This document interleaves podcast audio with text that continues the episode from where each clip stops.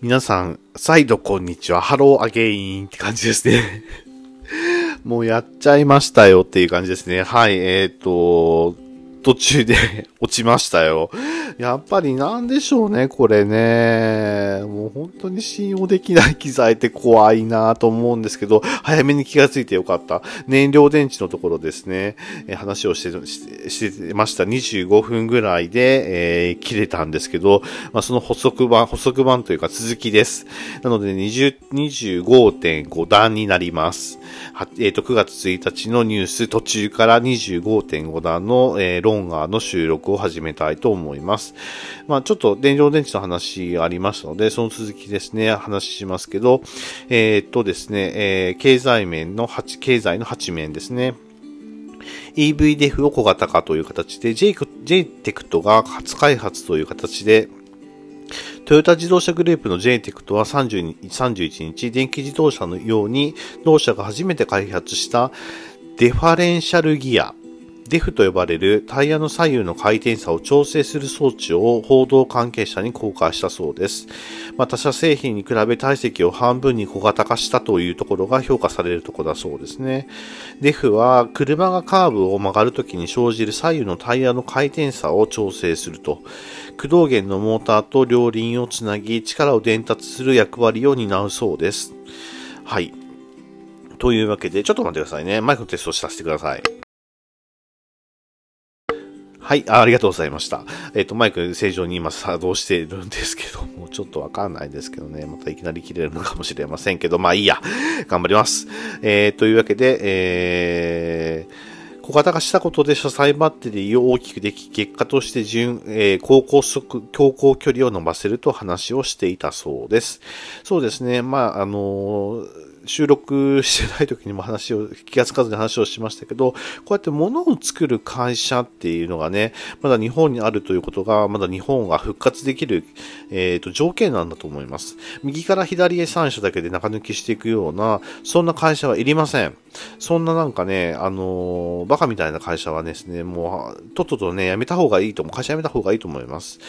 あの、そうじゃなくて、きちんとやっぱり物が作れる会社なのかどうかっていうのは、とっても大事で、名前だけ貸してます、看板だけでそうです、中身は全然違う会社ですとかっていうのとかね、本当にいっぱいありましたけど、それこそ日本がね、凋落していった一番の理由の一つでもあると思うんですよ。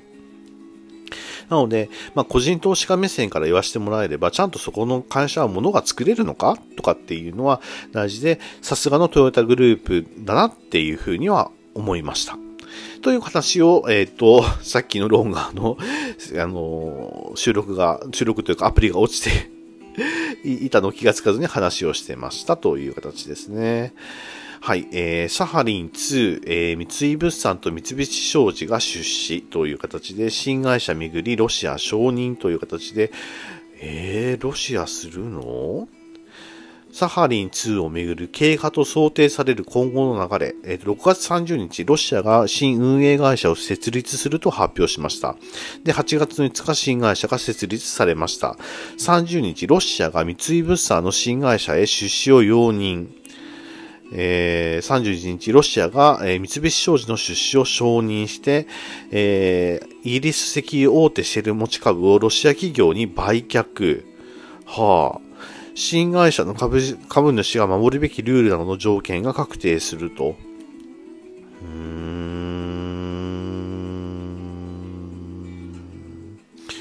ふーんって思いましたね。正直、まあ、あの、ふーんって言って、あの、黙り込んじゃいましたけど、うーん、という感じですね。これ、僕ははっきり言います。これは不正解というか、あ、やっちゃったかなていう感じだと思いますね。ロシアにいいようにかき回されて終わるような気がします。さあ、どうなんだろう。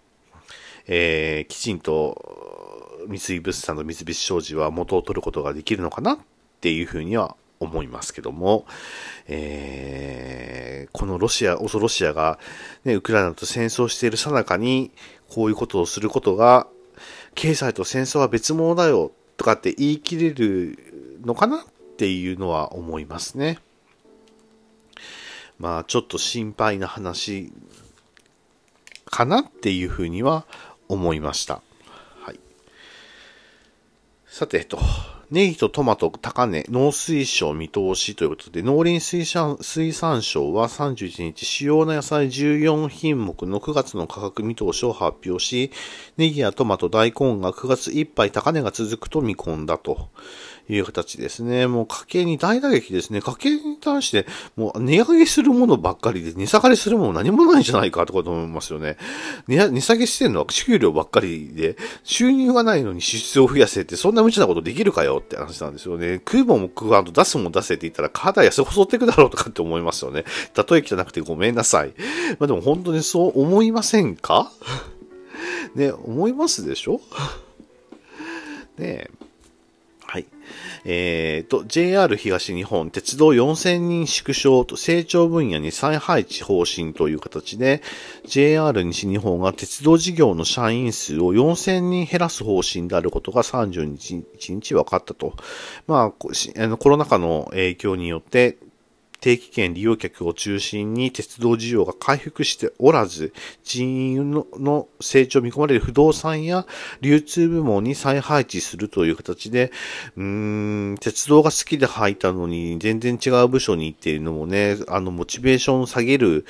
ことになりかねませんので、そのあたりはですね、社員の、まあ、意向なんかもね、まあ、聞いてあげてほしいかなと思うけど、社員の意向ばかり聞いてても気が成り立たないっていうのはわかりますのでね、まあ、その辺ですね、JR 東日本さんも未来を見据えた、えー、方向でやってくださいねっていうふうには思います。はい、えーと、あとは、うーん。アンナミラーズ最後の店が閉店という形で経済面9面ですね。アメリカの料理やパイのレストランアンナミラーズ高輪店が31日最終日の営業を終え閉店をしたそうです。アンナミラーズ名前だけは知っています。でも行ったことはないんですよね。井村屋、あ、そうか、井村屋でしたよね、そういえばね。井村屋の、えー、話で、えっ、ー、と、米国のアンナミラーズ社と提携し、1973年に東京南青山に1号店を開店して、独特の制服や当時日本にはなかったアメリカンパイが人気を集めたそうです。なんかね、うん、残念だなーって、なんか名物がなくなっていくなーって、まあ売れるものを売っていくっていうのが商売だからわからんでもないけども、なんかなくなっていくのはね、なんか寂しいかなーっていうふうには思いました。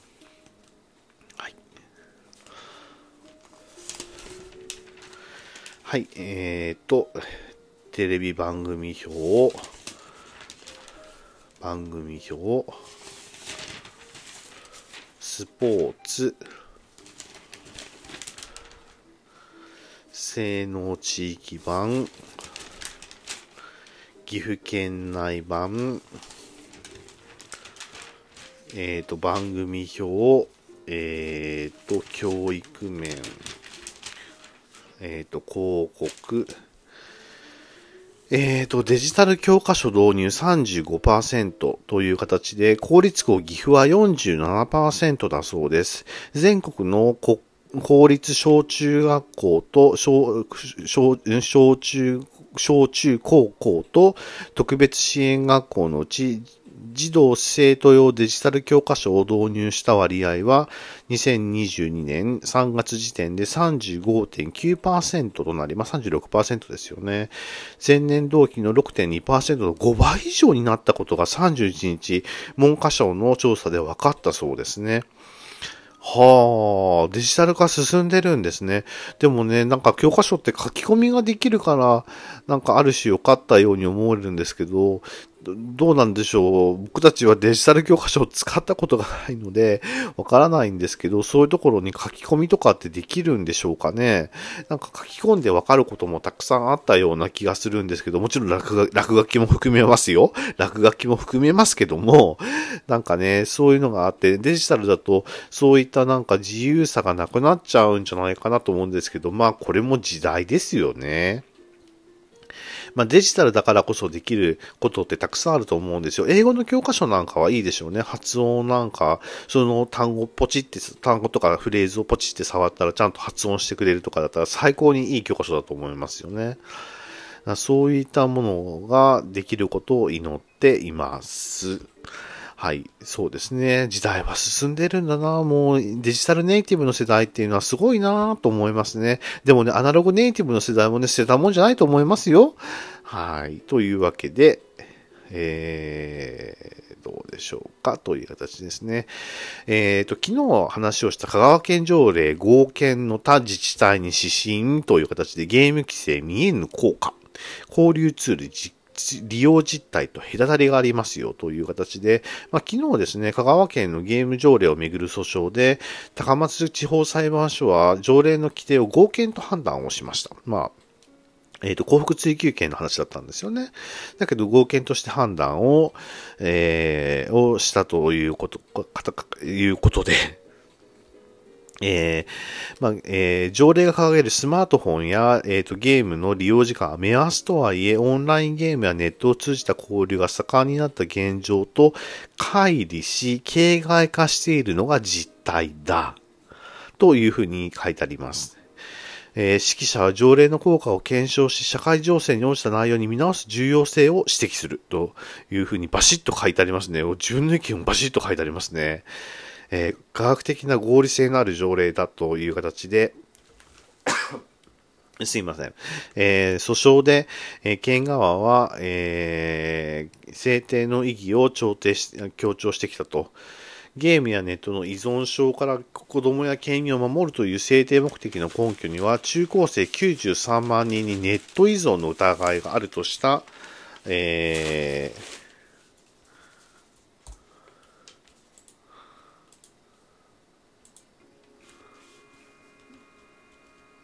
ちょっとお待ちくださいね。ごめんなさい。ちょっとお待ちくださいね。ごめんなさいね。バサバサバサバサ。えー、っと、ネット依存の疑いがあるとした厚生労働省の調査結果2018年発表などを挙げたそうです。ただ条例が守られていると言い難いのが実情だということで、県が条例の施行後に、え実施した調査でオンラインゲームを平日に60分を超えて利用すると少女学生の回答は2020年と2021年とともに半数以上を占めるという形ですね。えっ、ー、と、県の弁護士会はネットやゲームには知的好奇心や創造性を育む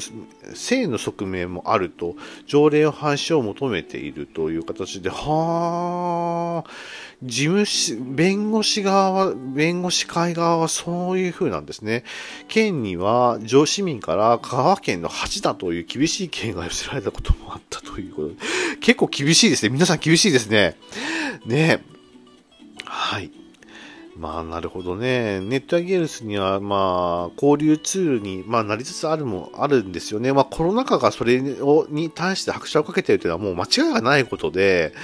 逆にですね、今の時代、そういうツールが使いこなせない子供の方が問題になるんじゃないかなという思いますよね。だからといって依存症になってもいいよっていうわけでもないと思うんですよ。僕なんか特にゲームはしません。ネットはするけども、ゲームを全然しない人なので、あの、ゲームにのめのめり込んでる人たちを見ると何が面白いくてやってるのかさっぱりわからんとかって思うんですよね。他人が作ったプログラムをトレースしてるだけじゃんとかって思っちゃうんですけど、うん、まあ、e スポーツや YouTuber といった職業に対する子供の関心は高く、大人の都合で子供の将来の可能性を排除するような性格、排除するような制約をしてはならないというふうに、まあ、話すというのが、あの、近畿大学、あ、母校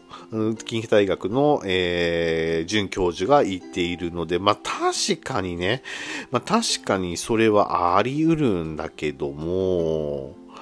うーんなるほどね。まあ、いい側面もあれば悪い側面もあって、今の時代、えっ、ー、と、時代的には、負の側面よりも正の側面の方が、あの、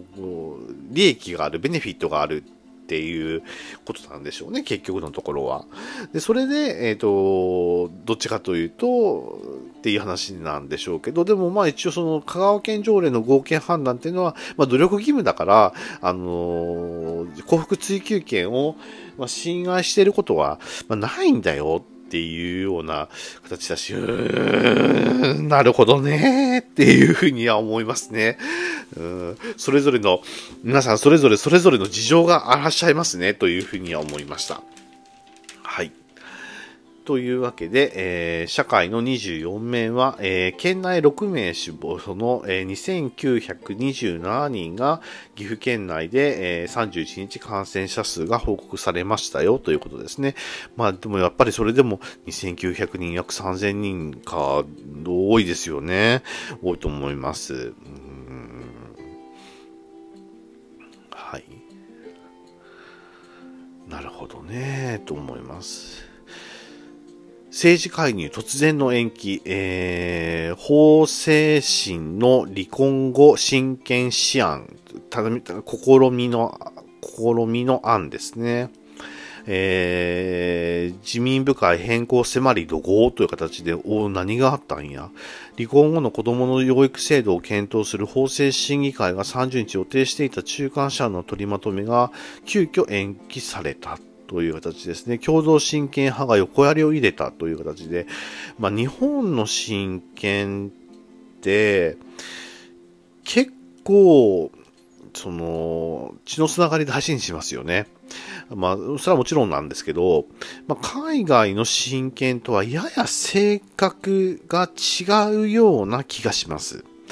なので、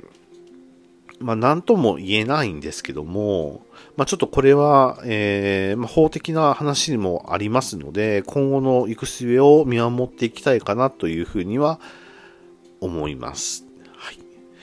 えー、と、あとは、えー、と、原告情報の抹消を訴え、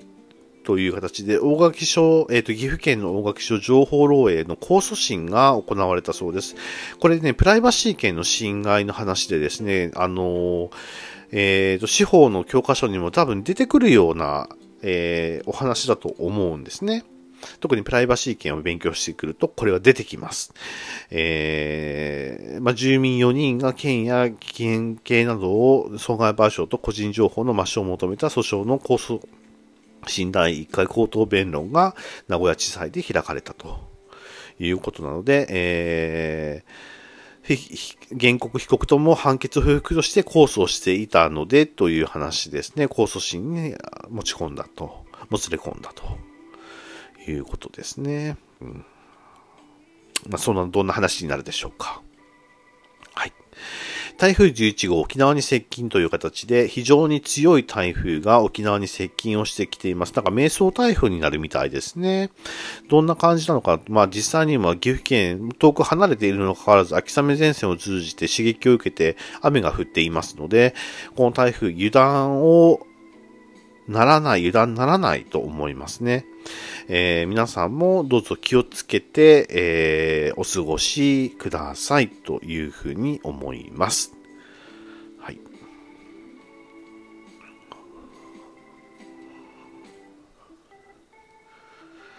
障害者暴行の映像隠蔽、幹部記録文書に拒否、えー、虐待疑い神奈川県施設、うーん、弱い者の立場の人間っていうのはいつも、ねえなんか弾圧され、弾圧って言い方変だな。こうやってなんか征服されていくんですかね。まあ人間の歴史、もうやめようよそういうことはとは思うんですけどね。ちょっと悲しい話ですね。まあ隠しちゃうっていうのはね、良くないことだと思います。というわけで、えー18分20、まあ、25分と含めて、まあ、4分ぐらいか。まあ、いつも通りの感じなんですけども、途中で 収録が止まってしまって2つに分かれたというもう油断してたらこれなんですよね。どうしたものかなと思うんですけど、いや、何が悪いんかはなんとなく分かってるんですよ。なんとなくわかってるんですけど、iPhone 側が悪いのか、それとも買った機材側が悪いのか、いまいちよくわかんないんですよね。なんとなく iPhone 側が悪いような気もするし、僕今使ってるのは、えっ、ー、と iPhone11 なんです。で、iPhone11 を使ってるんですけど、まあもうやがて1年、ちょっともう2年に、もうまだ1年半かなになるんですけど、なんとなくライトニングの作りが甘いなーって思うんですよね。充電の時でも、あれなんか充電しないけどおかしいなと思ってクイッと触ると充電するみたいな感じで、あ、これなんかライトニングの浮き側が悪いのかなって思うこともありまして、ちょっと心配だったんですよね。で、案の定、えっ、ー、と、今収録しているのは Lightning に、えー、マイクを挿してるんですね。まあもちろん変換アダプターつけてますよ。変換アダプターつけて、USB-C で、えっ、ー、と、マイクをつないで、え収録をしています。で、えー、このザザザザって雑音が入ったりとか、なんかいきなりブツって切れるのは、多分ね、 Lightning か変換アダプターだなっていうのはわかるんですよ。マイクがね、おかしくないってことは確認しているので、マイクじゃないなと思うと、変換アダプターかライトニング。まあ、本、iPhone11 の本体どっちかだと思うんですよね。でも、どっちかがわかんなくて、もうしょうがないから、ね、録音してるんですけど、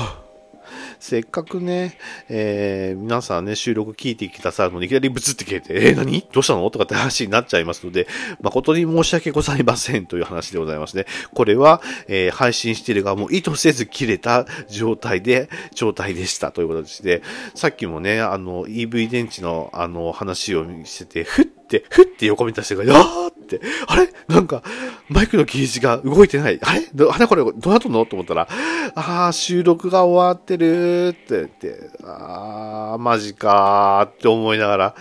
あー、また何点5っていうのができちゃ、25.5ができちゃったよ。と思いながらですね、あー、皆さんに申し訳ないと思いながら、なんでやねんっていう話ですよね。ほんとすいません。はい。でも、まあ、今回の収録はうまくいってるみたいなので、よしとしてください。まあ、ちょっとね、はい、えー、差し直、まちょっとライトニング差し直しましたしね。でもね、ちゃんとできてるんだけどね、どうしたものかなって 思います。はい。それでは、まあ、夜も更けてまいり、まあ、まあ、更けたってか、あの、この収録してる時はですよ。夜は更けてまいりましたので、もうそろそろ終わりにしたいかと思います。あジュラシックパーク、新たなる支配者の吹き替え版の感想、いつ言えるのかないつ言えるんだろうか。全然言えてない。ごめんなさい。っていう感じですね。はい。それでは、まあそんなこと言ってても仕方がありませんので、皆さんもどうぞ夏バテ、ね、夏が終わって、夏バテ、夏の疲れに、えー、気をつけて体も心も健康で健やかでありますように祈っています。それでは、えー、長い時間お付き合いくださいましてありがとうございました。では皆さん、今日も明日も良い日でありますように。それでは失礼いたします。